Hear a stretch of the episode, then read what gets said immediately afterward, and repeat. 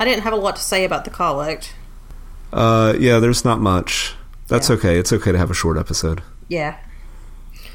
Much like sermons, I think we can get in, drop some knowledge, and GTFO. Yep. All right, you ready to do this?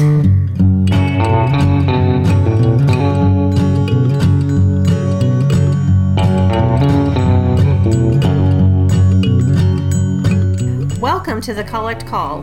This podcast is an offering of the Acts 8 movement, proclaiming resurrection in the Episcopal Church. My name's Holly Powell. I'm a layperson and a member of Christ Church Cathedral in Lexington, Kentucky. and I'm Brendan O'Sullivan Hale, and I am also a layperson, and I'm a member of the Episcopal Church of All Saints in Indianapolis, Indiana. This podcast is about the intersection of liturgy and life, as seen through the lens of the collects in the Book of Common Prayer. And this week, we're going to be talking about the collect for Congress or a state legislature. So Or a Commonwealth legislature, as it turns out in the tr- text. It's true. It's true. Um, and this is one of those choose your own adventure prayers with lots of parentheticals. So I'm just going to read it as if we're praying for Congress, but know, faithful listeners, that if you would like to make this prayer about your state legislature, you can do so. O God, the fountain of wisdom, whose will is good and gracious, and whose law is truth.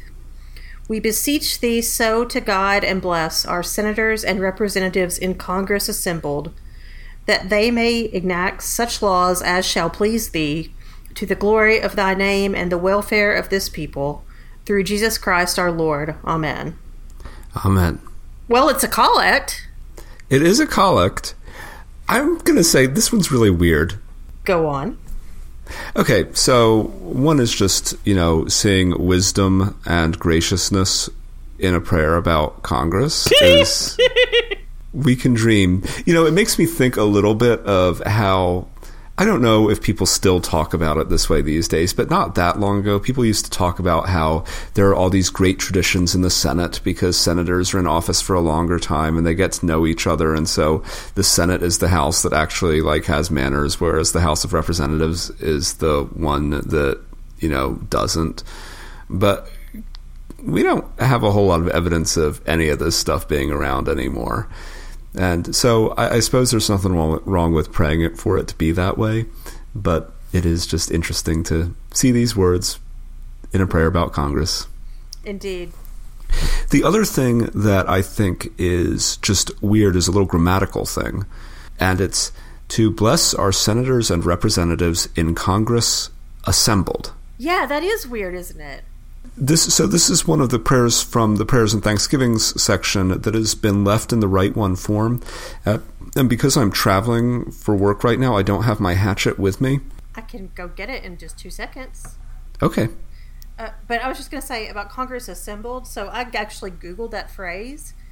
yeah, And it talks about, it says that um, Congress assembled was the formal name of the Congress of the Confederation, which was the Congress that existed from 1781 to 1789.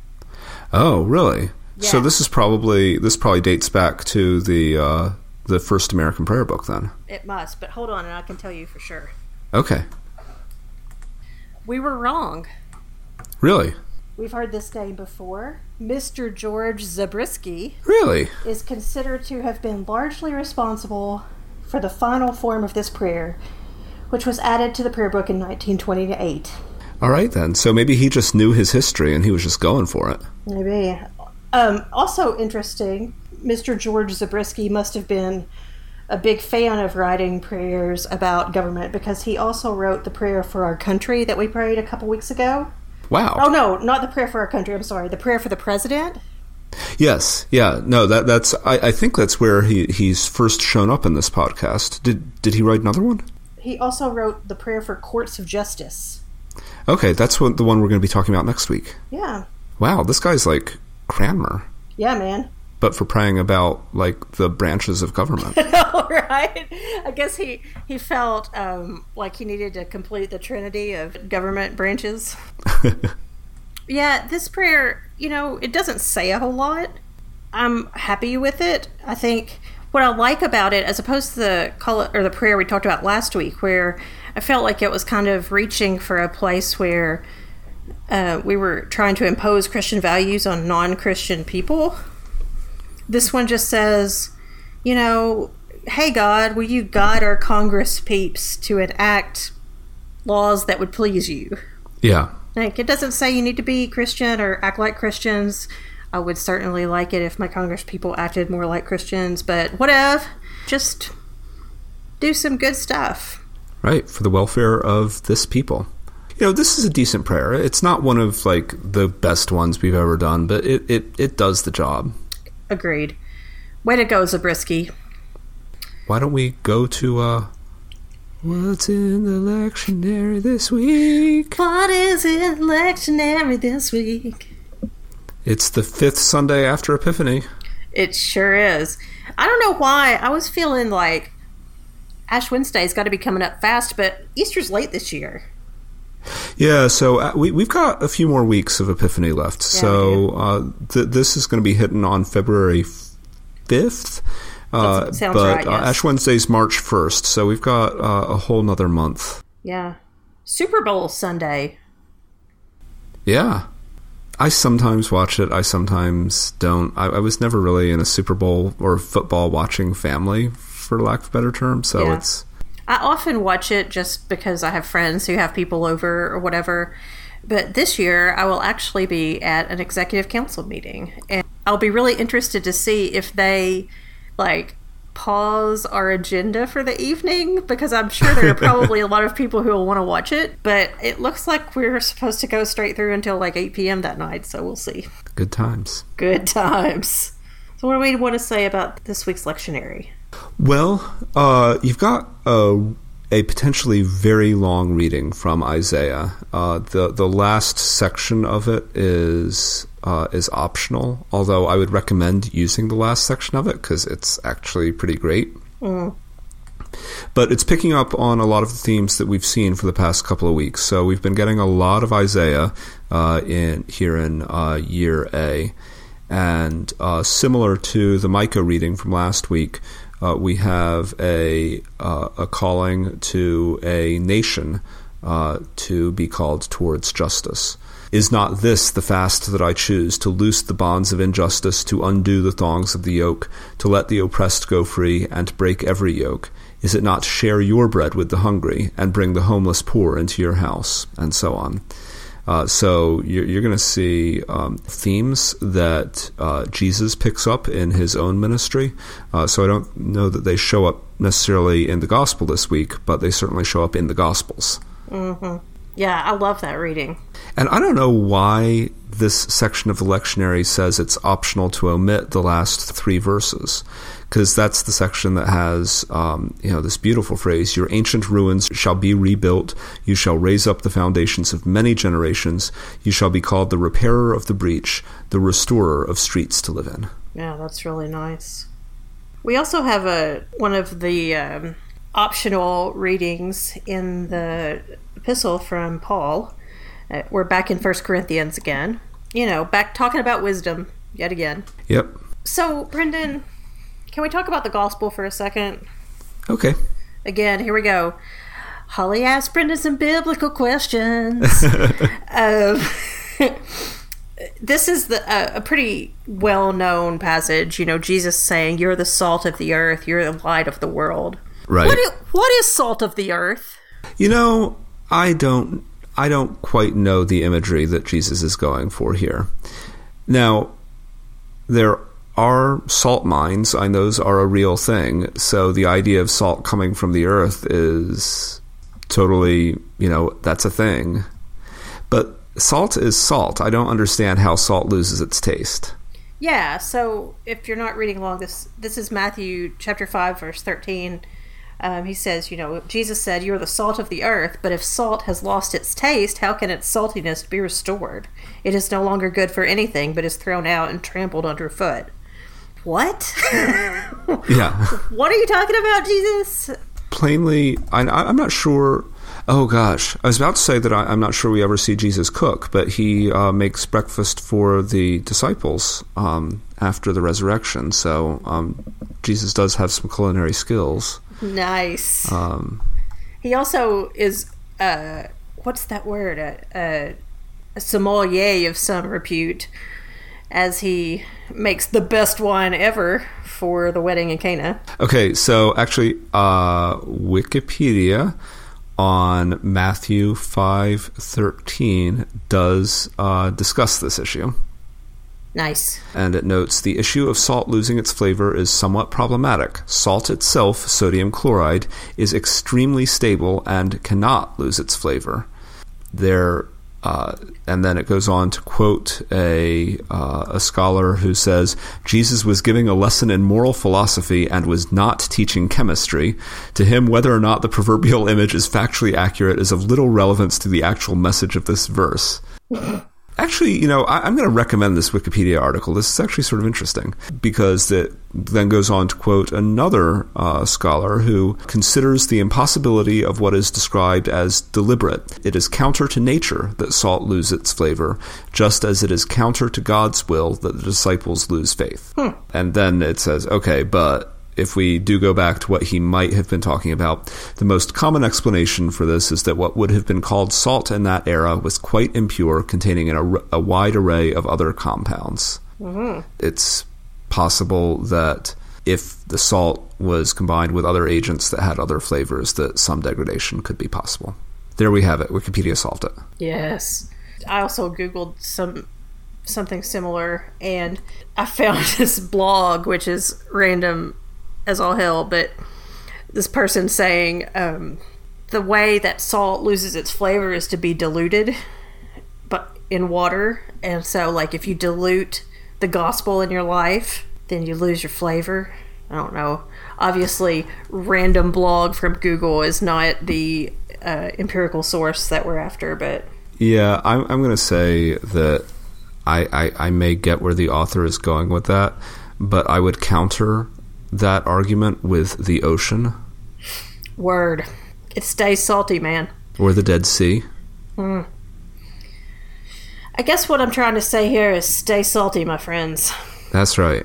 Um, because Jesus said that we have to. And also, I didn't really think about the fact that salt comes from the earth in real life because in my head, salt comes from the ocean.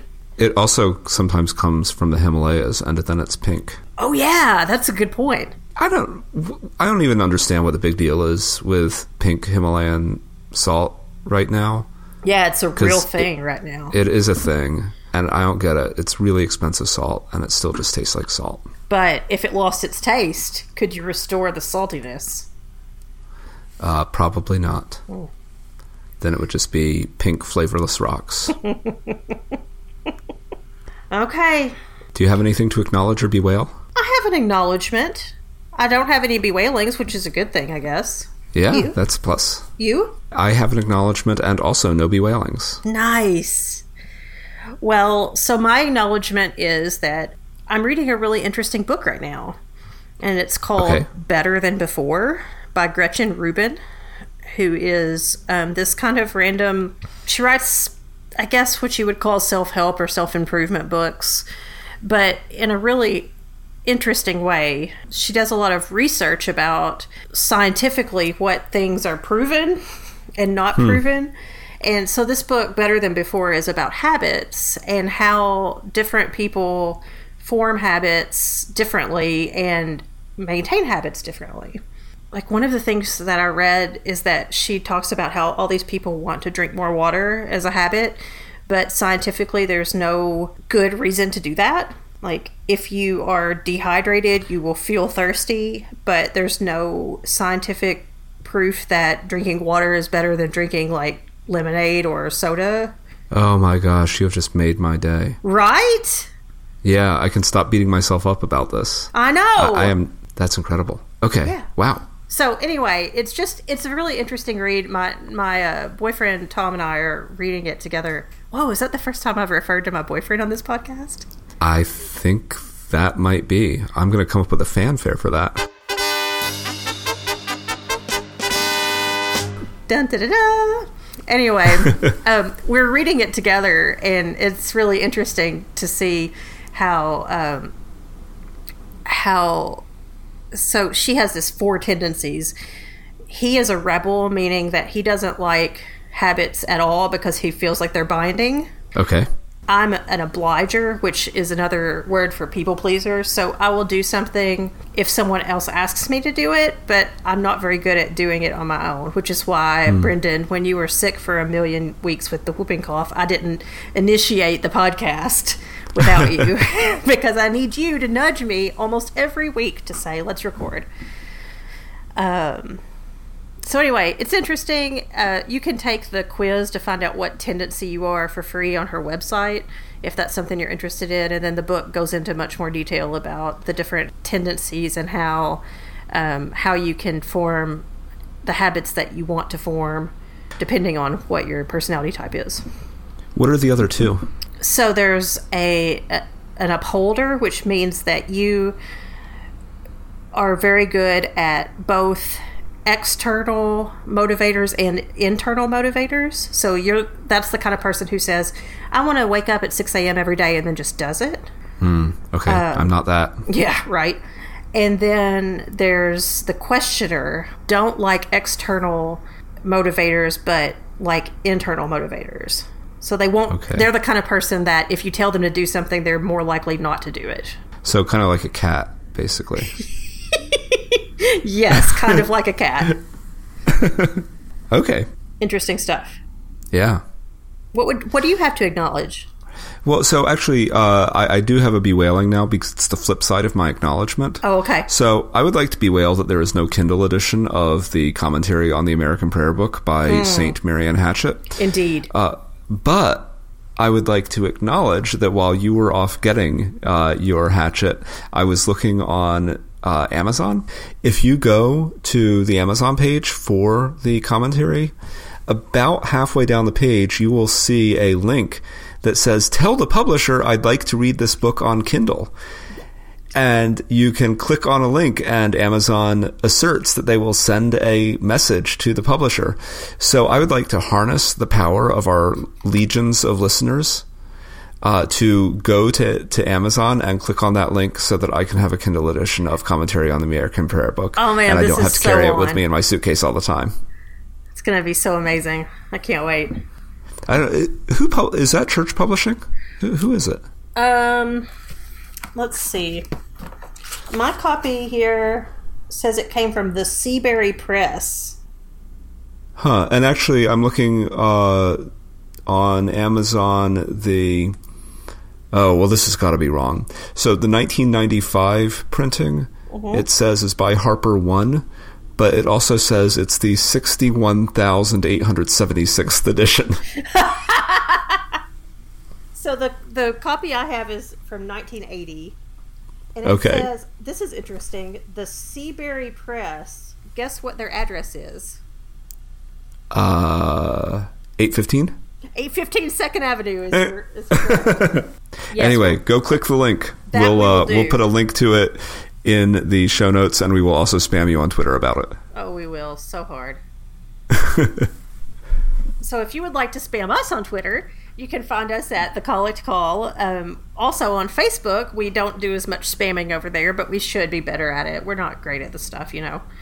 Um, and you can also email us at the collect call at acts8movement.org. But you did see, Holly, that we got some uh, a, a, a pro Cat Week tweet from one of our listeners. I did So- see that, yes, and it was amazing. I think we may follow through with this I think and we have have Cat to. Week Cat Week on our Facebook page. Yeah. So look out for announcements uh, of that, uh, listeners. Hashtag cat disclaimer. Totally. Our parent organization, who is having um, regrets right now, is the Acts 8 Movement. And you can find them on the web at acts8movement.org uh, or on Facebook or Twitter at Acts8Movement. Our theme music is Let All Mortal Flesh Keep Silence by Aaron DeVries, which is distributed under a Creative Commons license, and you can find more of Aaron's music at badgerland.bandcamp.com. And join us next week when we will be praying uh, for our government once again, this time for the courts of justice. Woo woo! Judicial branch! Let all mortal flesh keep silence, and with fear and trembling stand Ponder nothing earthly minded, for with blessing in his hand, Christ our God to earth descended, our full homage to